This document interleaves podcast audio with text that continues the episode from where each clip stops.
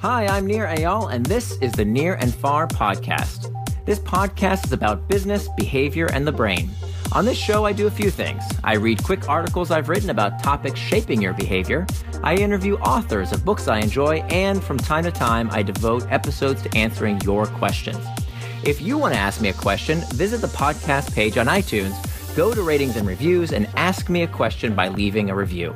I promise to read it and possibly include your question in a future episode, so please ask me anything. Now, enjoy the episode, and for more, you can always visit me at nirandfar.com.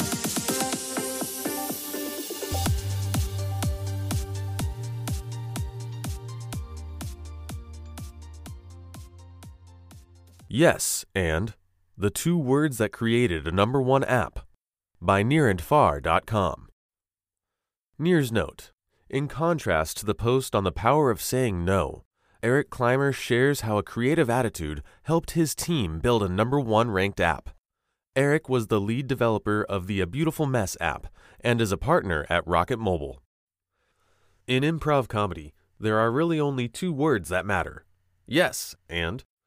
You share a premise, form a scene, create a character, and if everything works out right, kill the audience.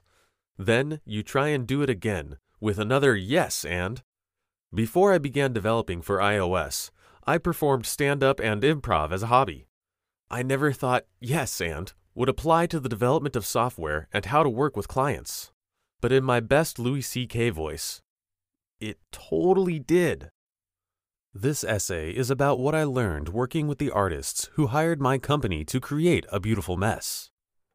An app that went to number one in the App Store 15 hours after its release. It's still near the top of the App Store.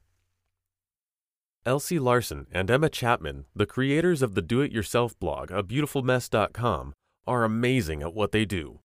Over the past six years, their mix of recipes, photography projects, and other fun arts and crafts ideas have amassed them a following of over 1.5 million visitors per month. They came to my company with the premise for a cute photo app that you add little sayings or doodles to your pictures and share them with friends. I'll bet no developer reading this has ever seen doodles on a requirements document, let alone it being the only requirement on a non existent requirements document. When we started the project, I immediately reverted to a character I call the defensive developer. This character says things like, We need requirements. There's a ton of photo apps. What if they want to add on things? It could totally mess up my architecture. I mean, we're building a house here, people. Defensive developers love the house analogy, by the way. Unfortunately, the defensive developer shtick gets old. If he were on stage, his four to six minutes would be joyless and painful. But this was a role I had played before, and so sought comfort in what I knew. I was nervous. What do artists know about software? I thought. These women make scrapbooks and cupcakes. How could I possibly explain to them a navigation stack or view hierarchy? Then I had an epiphany. I realized they had not entered their projects with a complete omnipotent understanding either. I realized I was discrediting them and their creative process because it was as foreign to me as object inheritance was to them. When we're scared or insecure, we tend to say no too quickly. No is why most of us can't be improv comics, and for that matter, why so many designers and engineers keep churning out more of the same old tried and true work they've done for years. No is safe, uncreative, and boring. There are times when no is appropriate, however. No creates a framework through which you can move on to yes and. In fact, you can't say yes and without starting with no.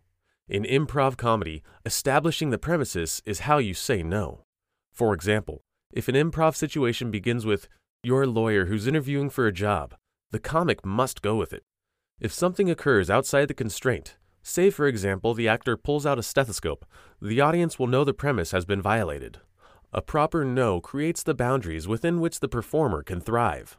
While creating the app for a beautiful mess, the period of no was brief. The premise of photo sharing that lets you add texture and content over your photo was strong, and we went with it. No was only used to limit scope and focus the product. What about a social network of scrapbooks? No, that dilutes the product. What if you could make your own doodle? No, that takes away from A Beautiful Mess's brand.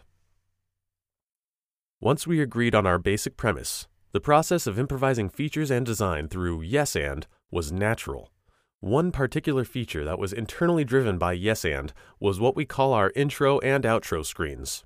In early versions of the app, the user was dumped into the photo editing view. We needed a way to bookend the creative experience because the user had no real way of knowing what to do next. Users were unsure if they were supposed to select a photo, a background, or just start editing an empty canvas. So we started riffing. Can we make it more clear how to get started? Yes, and can we make getting started look more like Elsie and Emma's brand? Yes, and can we make the end of the editing experience just as branded and clear? Yes, and can you share your creation or start over from the same outro screen? Yes, and can we make the transition from outro to intro seamless and one touch? Yes, and when we were done, we had a clear start and finish to a much better user experience.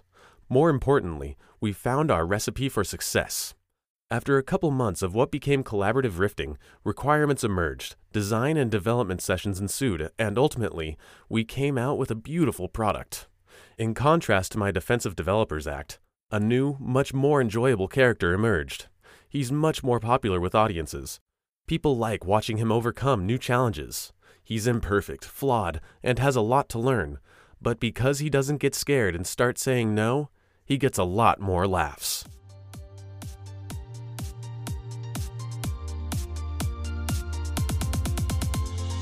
Thanks for listening to this episode of the Nir and Far podcast. You can always find more at my blog, nirandfar.com. And don't forget, if you have a question you'd like me to explore in a future episode, leave me your question in the form of a review for the podcast on iTunes.